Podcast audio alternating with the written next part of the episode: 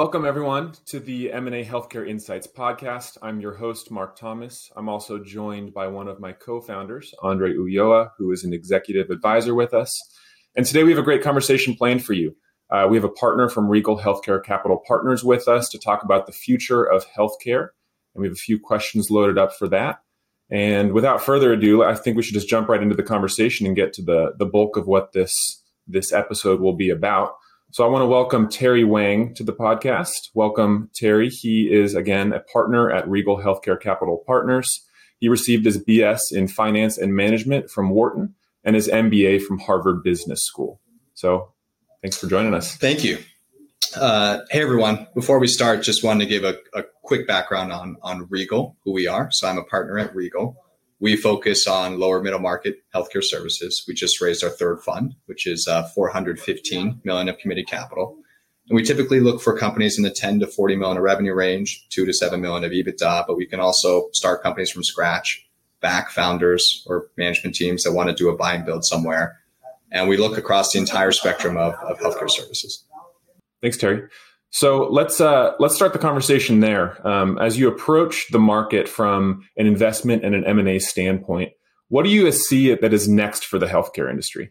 Yeah, it's it's a it's a great question. Uh, look, I think there's a couple big trends uh, that are happening. So so first of all, we all know that healthcare is very expensive, uh, and if we don't do something to control costs in healthcare, it's going to consume the entire federal budget it's already the, the largest line item for state governments, for the federal government.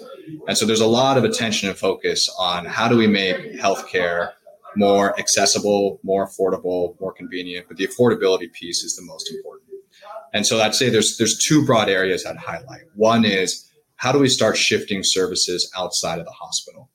For a lot of services and procedures, it costs two times as much to do in the hospital as it does in an outpatient or in the home setting. Uh, so we spend a lot of time here at Regal thinking about what are the different types of services or delivery mechanisms that can shift care out of the hospital. The second big area is how do we move towards more of a value-based care system, right? Healthcare historically has reimbursed our providers on fee for service. Uh, didn't matter whether you delivered quality care or not. Didn't matter if the patient got better. Didn't even matter if the patient came back to you. In fact, sometimes it was better if they came back to you because you could bill them again. Uh, and what we're seeing is slowly but gradually and persistently, the system is moving more towards value based care. And that has a huge impact on how people get paid, but also on what services are valuable in healthcare, right? In a value based care world, it is much more about preventative mechanisms. It's much more about taking care of patients before they become sick, uh, and much more about thinking about the patient holistically their behavioral health needs, their social needs, right? And not just about the end procedure at the end. So we spend a lot of time thinking about how how is a company that we're investing in going to succeed in a value-based world, in a world where it, it is about preventing, you know, the need for care versus just delivering care when it's needed. So Terry, uh, in that regard, so when you look at the getting patients out of the hospital, right? We see the the trend in terms of you know in, investment or you know integrating uh, these systems. Uh, you know, we've talked about this before, where you see the the hospitals seemingly integrating uh, a lot of these services that traditionally may have been third party services. You know, the home healths of the world. Um, it, we see a lot of the, those hospitals over the years consolidating those services. Um, so is the market uh, saying pushing back against what I think you, you make perfect sense, what I think makes sense in terms of the patient, but is the is the hospital in particular those integrated network markets are they are they still consolidating? Or are they seeing that hey this doesn't work if we keep these patients close to the hospital or we hold them accountable in terms of hospital uh, the, the, hospital visits or within the the network of the hospitals? Yeah it's a great question. Look uh, in the recent history, I'd say the last 20 or 30 years, you've seen a lot of health system consolidation. So hospitals buying other hospitals and then raising the rates, or hospitals buying referral networks, so primary care doctors, right? Um, and then raising the rates. And I think it's gotten to a tipping point now uh, where payers, whether it's Medicare or commercial insurance payers, are, are fed up paying these high prices, right? And so a hospital system can still succeed acquiring and merging, um, but they're not going to be able to continue raising rates like they have in the past. Um, they're going to be forced to operate in a value based world. Uh, on top of that, a lot of more forward thinking health systems and hospitals are voluntarily putting themselves into risk based arrangements. Um, so they have, for example, their own accountable care organizations, ACOs. Uh, and so now they're on the hook for for you know the the cost of the population that they're treating. And so I think right. more forward looking hospitals, it's not just going to be about well, let me gobble up the local doctor groups and raise the rates. It's going to be well, how do I how do I thoughtfully manage costs in a given population? And that may mean I acquire someone or it may mean I partner with someone, but ultimately the end goal is not to raise rates as much as I can, right? The end goal is to actually get these patients healthier. And oh, by the way, as I get them healthier, I'm going to profit as well. And, and so does it stay fragmented in, to a certain extent in terms of those services? Uh, that because you have to you have to have both, right? As you as you're saying it, you have to sort of move the patients away from the hospital uh, network, and, and really, I think when you talk about when I think of hospitals too, I also think about uh, corporate uh, consolidations, right? And, and, and looking, running uh, patients as you would customers through a you, through an industry agnostic corporation, right? Like you, these patients are, have different needs, and uh, you know, one product or service does not fit all. Uh, there might be certain things you can integrate into a, a larger corporation setting uh, or a hospital ne- integrated network. But in terms of the the patient themselves as individuals, to to treat them and make sure that they don't come back to those hospitals, you have to be specific about and bespoke about that treatment. So, is, so the question then becomes: How do you look at a patient? Um, how do you see a patient uh, in you know in the future?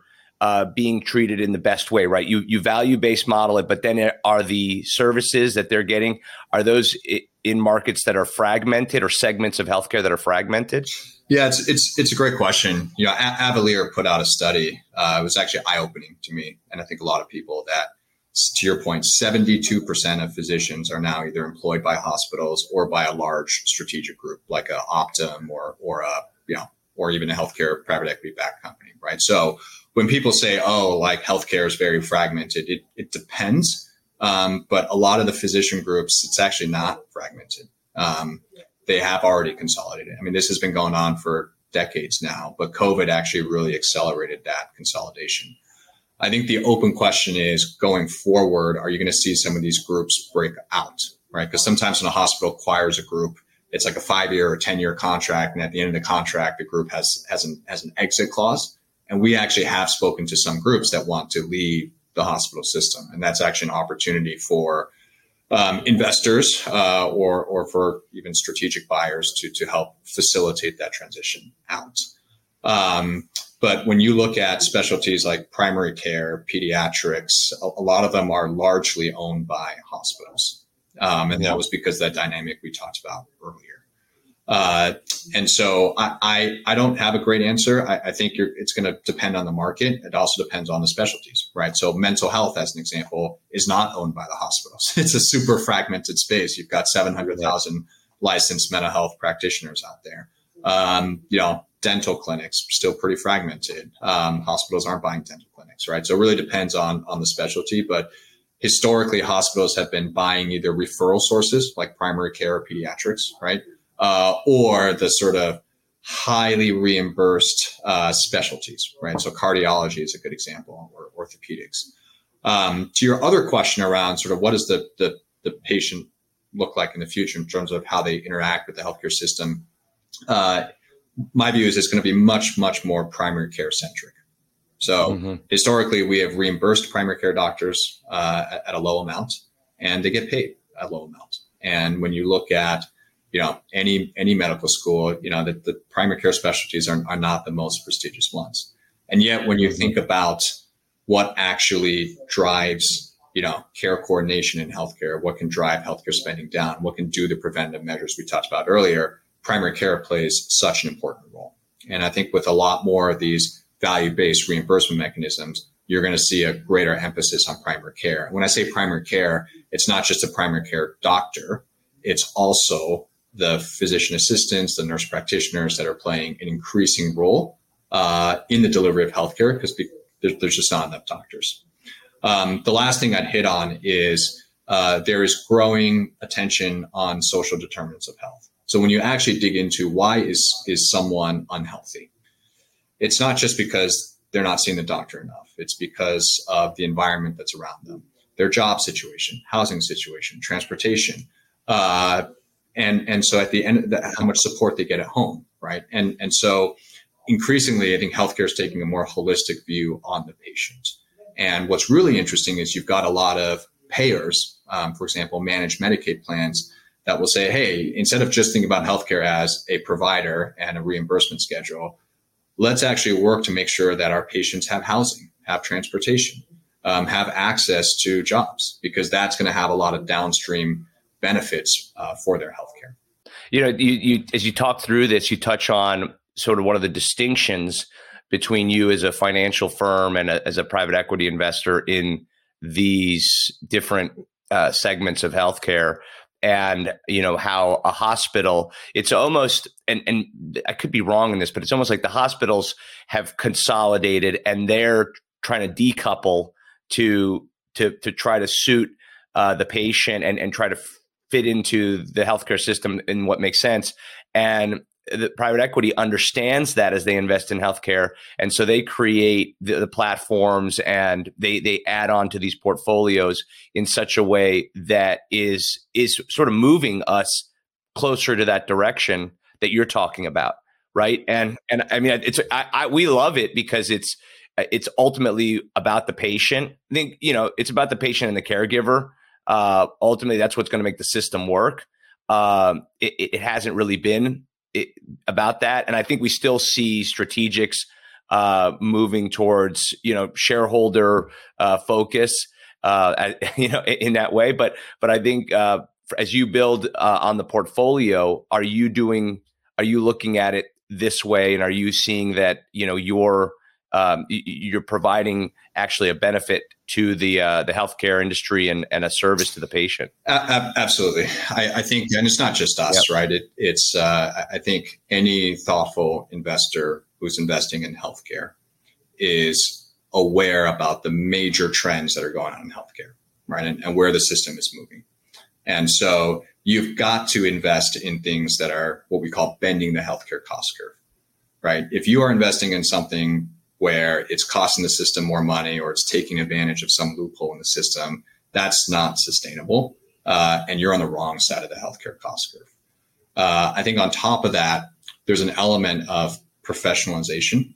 And so if you can build a good healthcare company that has great systems, great infrastructure, uh, you know, a, a, mechanism to be able to recruit and retain and manage providers, uh, you're actually increasing access to care.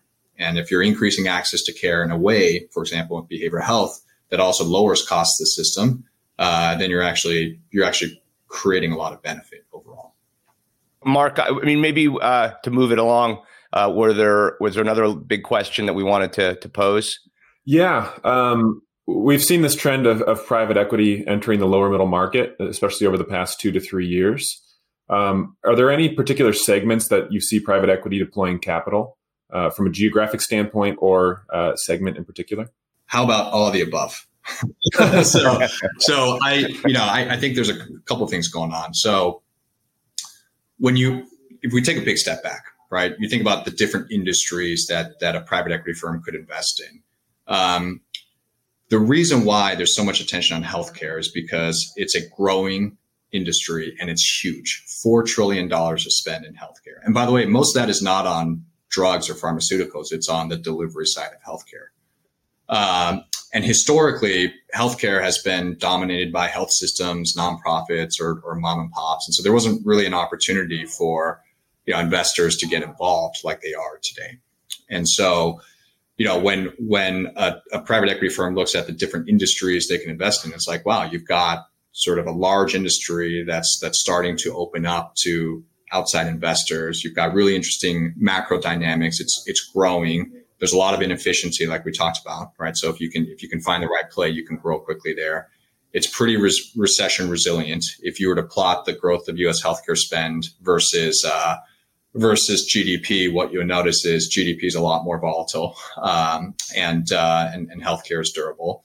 Uh, and so there's a tremendous amount of interest in healthcare from all types of investors. The problem is there's not a lot of healthcare assets for them to buy. Uh, and so, you know, what, what are they going to do? Right. So, so they can start off by trying to find large assets. There's not enough. And so they start to move down market. Right. So they started with the large mega cap healthcare companies, not that many of them, go to middle market, still not that many of them, very competitive. Now moving into the lower middle market. Or if you're like Regal, we'll say, hey, if we find an interesting opportunity somewhere and there's not a quote unquote sizable asset, why don't we start something ourselves? Right. And and so uh, I, I, think there's a, a, lot of interesting things going on in terms of company creation, company formation to target areas of opportunity in healthcare. Um, the other thing I'd say is historically, when private equity has come into healthcare, they focused more on lower acuity type healthcare. So there was dental clinics, then physical therapy, but they've gotten more and more comfortable with higher acuity areas of healthcare, right? So you're seeing orthopedics, GI, urology, um, cardiology is the next big wave that people are talking about, right? And so there's there's a lot more appetite in, you know, working with the higher acuity spectrum of healthcare. And so, in that sense, Terry, what we have seen too is that traditionally a, a, private equity investor will have certain EBITDA or cash flow criteria, and that they are going below uh, that criteria as well. Uh, is that still uh, the case? I mean, where you know, is is there a floor in that regard? Uh, because it starts to then uh, feel a little bit more. I mean, even though these are legacy businesses, but it starts to feel a little bit more speculative or you're basing it off of future value. And, you know, and I'm, I'm wondering is, will that it continue to, to trend in that direction? I think the short answer is yes. Um, it'll continue yep. to trend in that direction. And, and the reason why is because you have to remember these, these investors, these private equity firms, they've raised a lot of money. They've got to put it to work. That's how they make money. They got to put the money to work to make money. Um, and, uh, and, and so we've seen, you know, a lot more flexibility in terms of, hey, we say we we have a minimum of five million EBITDA, but but but this looks like a really interesting asset, and we will, you know, refine our criteria, right? Um, and and uh, I, would say what's also interesting at the lower middle market is you start to get mixed up with growth equity, venture capital, et cetera. The, the boundaries become a lot less clear. Um, but what is clear is that if you've got a, a good, interesting asset with a, a good management team, people will overlook the size criteria. Yeah, I, I think that the for us, it's it's been also a big focus on the the caregiving, the the labor, yeah. the personnel aspect of the business. Right, we we don't usually have a, a, a product attached to you know or or an asset, tangible asset base to the businesses we sell. Uh, the businesses are really about selling the people uh, you know, th- whether it's the people that work within the company or the patients that they service. And so, in that regard, uh, are there different ways of valuing these businesses uh, that aren't traditional in terms of you know multiples of EBITDA cash flow, or are you looking at okay, well, what am I gaining synergistically from these? you know these patients or you know in terms of market share or from these caregivers in terms of you know handling uh, the operations? Yeah, I wouldn't say there's a fundamental difference in in the metric that's used. I would say it's more around uh, distinguishing between good assets, right, that have shown, to your point about the labor shortage, that have shown a really good ability to recruit and retain their providers. Um, and that usually means they've got great leadership, great culture, um, or some edge that allows them to to bring these providers on. Those types of assets are going to command a higher multiple, whatever multiple you choose to use.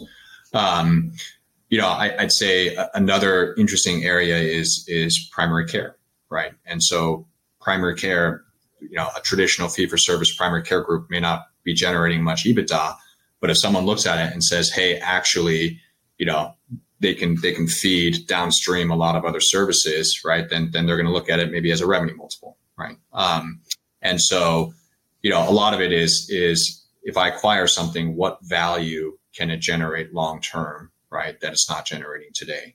And as as people get more and more interested in healthcare, they're willing to give credit for that longer term value that doesn't exist today. Yeah, it, it, you know, it's interesting as you use the term value. It has so many different uh, definitions, right? And and so you know, touching on the idea of value based modeling, uh, in terms of let's look at a segment like uh, you know like home. I think home health has been a a big segment for us because of how fragmented it is. We went through a big round of value based modeling conversions over in, right before COVID, right? And then we saw COVID come about, and we saw that there was CMS support for these businesses. Uh, a lot of folks wanted to get out of the clinics, heal at home. Uh, and so, you know, we, you see that trends, even in a pandemic situation, uh, trends towards uh, these you know, third these third party or these outside uh, of the hospital or clinic services.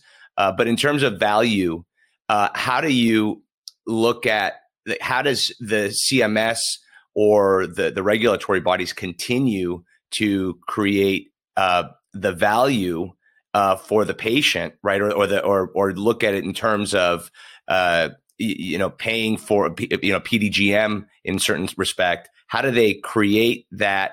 And how is that not at cross purposes with how you define uh, value uh, in terms of the investments that you're making? Because in some cases, uh, those regulatory uh, standards end up devaluing um, the the business. It might uh, create value for the patient, but the but the reimbursement uh, the payers, all of the things that have to be done in terms of the business infrastructure. The costs go up, right? The reimbursement, in fact, the reimbursement may be coming down uh, in the upcoming year.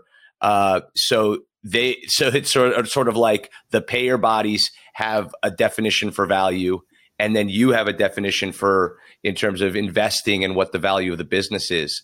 How, how do those get reconciled? Yeah, it's a good question. So, so first of all, uh, CMS has explicitly stated a goal that by 2030 they want every Medicare life in some kind of value-based care arrangement. Right. In other words, um, it's it's not necessarily fee for service that's driving reimbursement; it's outcomes.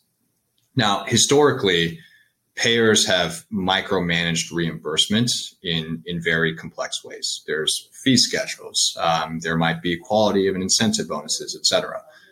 And I think that adds a lot of administrative burden to the system. Um, and it doesn't always incentivize the right behavior. And I, I think where CMS is trying to go is saying, hey, rather than micromanage a really complex fee schedule, right? We're going to set up something that looks like an ACO reach, which is the next generation of ACOs. And we're going to pay providers a capitated rate. Um, and that provider basically has a budget by which they can manage spend for those patients. And they can then design their own reimbursement mechanisms, their own networks, right, to be able to reimburse the right providers the right amounts to deliver the right level of care. So rather than a master fee schedule driving behavior, um, it's it's going to in some ways be more decentralized. Um, it'll add its own complexity, right? But at, at, at the same time, I think you're going to see what the outcome of this is. You're going to see more care being more narrowly focused on a smaller group of providers who can actually generate good outcomes. And those are going to get not only more patients, but also be paid more because they're generating greater outcomes. Yeah, no, and, and I think that in theory, that makes a lot of sense uh, to us. It, it seems that in practice, and I could be wrong in terms of how it's tried to be incorporated into the market. For instance, managed care organizations, or as we look at Medicare Advantage, um, I think that those systems have n- not been to the the benefit of of the businesses that are uh, uh, in line with what we believe is is the right uh, you know pro- process or, or or way of handling the patient in healthcare. So I, I would agree with you. I think historically what was missing was you needed a gatekeeper, right? So how how historically have have managed care or even Medicare managed healthcare costs? Well, they either manage it by decreasing the, the reimbursement, right, or by limiting the number of services, right? Um, and instead, the move towards value based care is to say the right model most people agree with now is to say, hey, can we shift the risk from the payer, right, into some kind of either primary care provider or some kind of intermediary gatekeeper that then says, okay, I don't have to live off of a set fee schedule, right? I can choose my own providers that I send patients to. I can I can negotiate rates with them, right? And I I can be the one that that incentivizes the right level of behavior. Um, because you're right. In, in the old world, where the only way to manage costs was to limit care or limit pricing, that didn't work out so well, um, especially when you're limiting preventative type care. Uh, but in, in the new world, where you can say, hey, I've got access to data now that tells me who are the right providers that are delivering the right kind of care, that, have gen- that are generating the right outcomes. Okay, now I'm going to incentivize those providers, right? Not just necessarily with higher rates, but also funnel more volume to them. That's how you start to shift the system. Yeah, we we had an uh, cl- client recently uh, that their patients were all they, they were all HMO patients um, from Kaiser, and they had uh, so and Kaiser had set up uh, what what they called uh, partnerships uh, with these home health businesses uh, you know, that were uh, local to uh, to their to their area, and it worked out really well because they Kaiser paid a, a fee for uh, for the patient based on visits, and those metrics allowed the provider then to say, okay, well, here are my costs associated with that. And there was enough of a spread there. I think that the challenge we see is that you have expectation that you know, we, we, put all of this weight on the value of first responders and and on you know the these caregivers that go in there, um, but you're not really they're not really getting paid much to do this work and to help other people, and it's hard work. And so you know you know I, I think you have to give there has to be a little bit more give on the amounts that are paid, and then you have to let uh, the providers who ultimately set up their businesses because they truly care about the patient I mean, sure, there's some bad actors in there.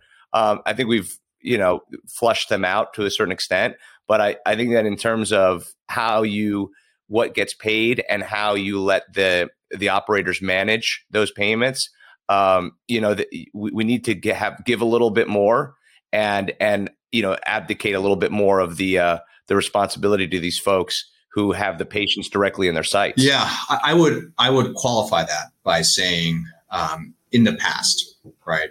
Different provider groups would, would always be lobbying for higher payments. Um, and it was really hard for the end payer to say, well, who's actually doing a good job or not?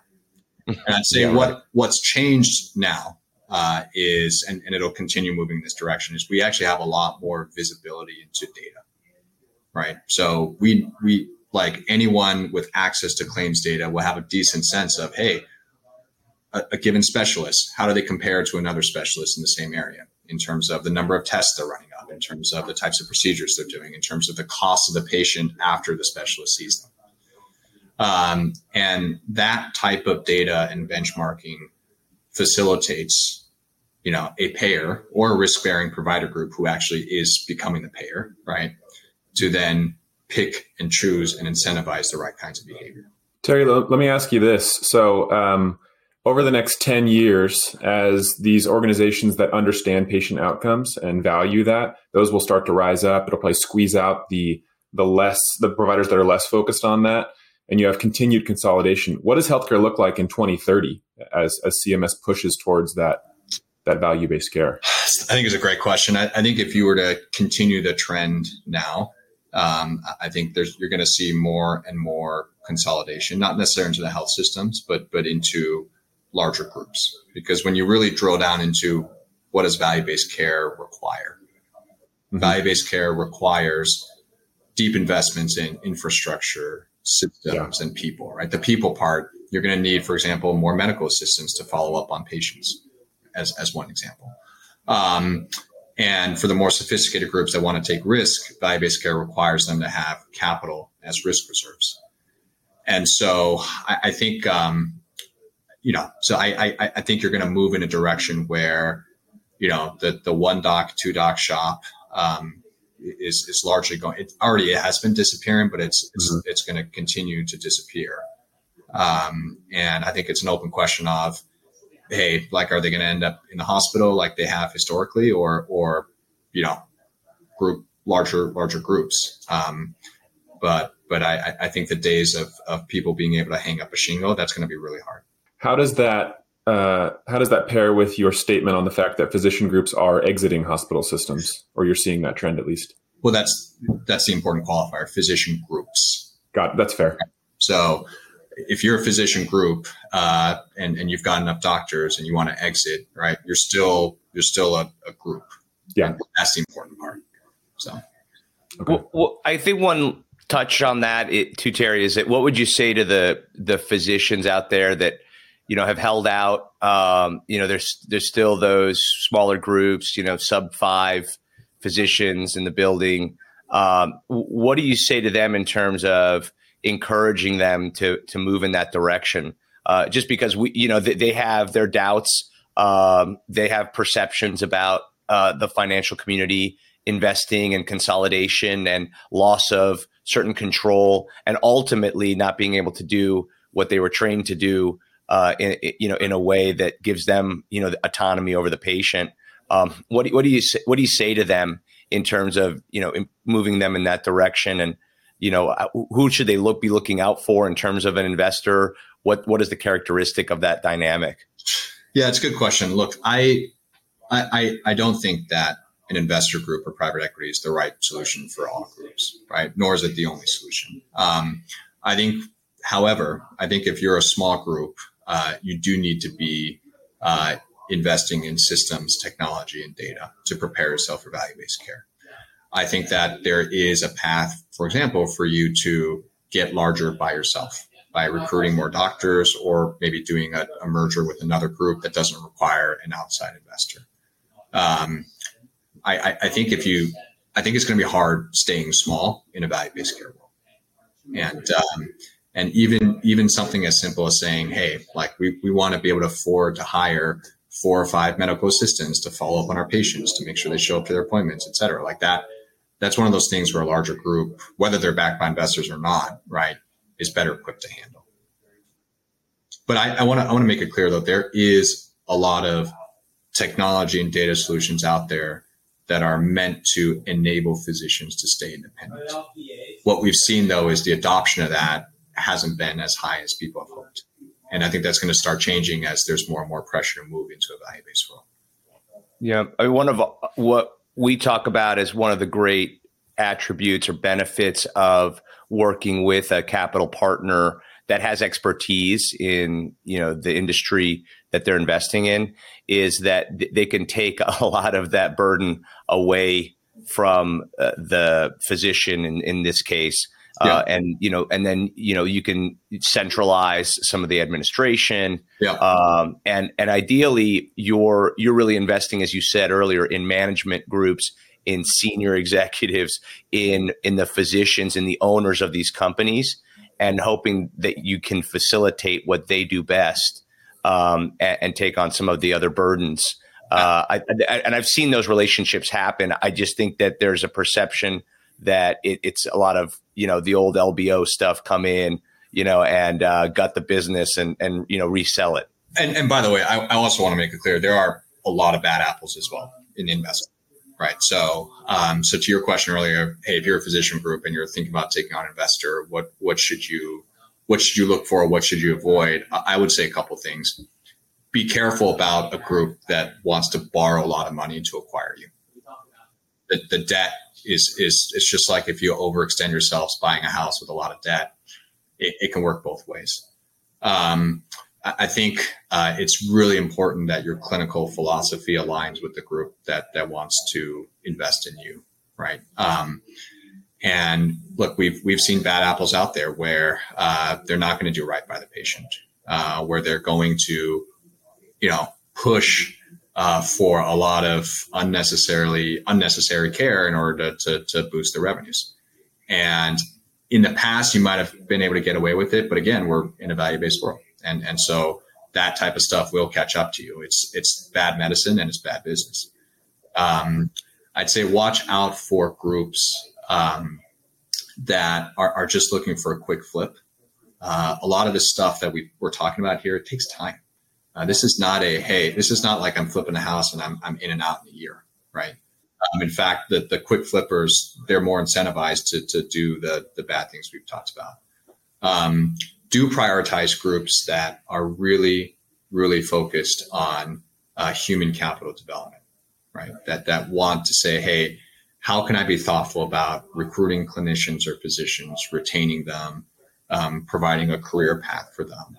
Uh, because that's that's incredibly important uh, for for any of these healthcare services companies. Um, to your point earlier, these these clinicians are your are the heart and soul of the company, and uh, and you need an investor group that appreciates and acknowledges that and is willing to invest in that development. Terry, I, I think this is just really incredible uh, information. You can see how thoughtful Regal is, and uh, and I'm, and I I'm really appreciative of of you sharing uh, these insights. Uh, I, I, think that transparency is is really uh, the name of the game uh, in the especially in the lower middle market. Uh, now, I mean, there's, there's so much sophistication there, and they can see us coming if we're not, you know, completely uh, open about what our intentions are and and you know what what the outcomes we expect are. I, I would just say that you know when one of the the concerns I have in the market with uh, w- with the clients that we work with is that they see these deals going on uh, in the macro, uh, in in the large cap uh, arena, and they're you know things like um, like Amazon uh, buying up. Uh, you know, digital, yeah, one medical and digital health, and that's what's on our minds right now. And you, you start to get worried about where this where do where do you where do I fit in all of this? Because it looks like the legislature is allowing these uh, consolidations on a massive, massive level, but ultimately Amazon, like with their pharmacy, for instance, they can't handle uh, the specialized patient. They they're not bespoke to the needs of the people that they're you know th- th- that they're taking care of um, but they can do these large distribution networks and they can definitely get things to people and all that. How do you reconcile that uh, in terms of telling people look no you know the future is going to be that you do what you do. Um, it's not going to be that we try to create this huge uh, you know automated network of services because ultimately customer service uh, and and patient uh, bespoke services are what matter uh, and what would ultimately be valued in this market. Absolutely, I'd say a couple things. Look, healthcare is inherently a very local service delivery mechanism, right? Even if a group is part of a larger group, at the end of the day, it's it's local, it's neighborhood based. Um, healthcare is inherently very human centric, right? It's it's not just about the procedure someone is doing or the test they're running it's about the relationship they develop with that patient. And so there's always going to be a need. In fact, there's more demand than supply of right. healthcare practitioners by, by and large. I, I, think that there is a, a question of sort of how are these practitioners organized? And uh, I, I don't think there's going to be a one size fits all model or a winner take all model. There's not going to be the equivalent of the Google search engine that dominates, you know, healthcare. Mm-hmm. Um, there's going to be a variety of different organizational forms. We've talked about that today health systems, um, insurance companies, Amazon, private equity backed group. At, at the end of the day, though, what really matters is do you have a group of practitioners that can generate good outcomes and lower costs in healthcare? And depending on the market, depending on the specialty, right, there's going to be different kinds of winners. Um, but there's not going to be a one size fits all solution. So, at minimum, there will always be a need for smaller providers. Now, smaller is the question how small. Uh, maybe the better way to say it is more niche uh, in terms of how things are developing. Absolutely, um, and and those smaller providers don't necessarily have to join a health system. In fact, I would argue the way value based care is moving, um, it's actually leveling the playing field. Um, but those smaller providers do need to invest in their data, their technology, their clinical care protocols so that they can operate more effectively in a value based world. Well, Terry, we can't thank you enough for for joining us and having this conversation. Uh, it was a pleasure to to hear your thoughts from the investment standpoint, and I can assure our viewers this won't be the last time we involve Terry in, in some of our publication here. So, if he wants to be involved, absolutely. No, this is by the way, this is this is a lot of fun for me. I, I feel like every time I, I get a question, I you know it makes me rethink uh, different things as well. So, uh, I'm honored to be on this and and uh, to be able to engage with you guys. Yeah, well, we got a, we got a pro uh, interviewee at a, at a really good cost. there you go. so we're, we're bending the cost curve for the podcast. infinite, infinite, uh, a multiple here. There you go. So. well, for additional content, you can find us at www.mahealthcareadvisors.com. We have numerous videos and blog posts on the state of the market, what we're seeing from sell side operators and uh, great interviews with people like Terry. So feel free to visit us there. You can find our other podcasts on Apple Music and Spotify. And we look forward to sharing more with you in the coming episodes. Thanks, everyone.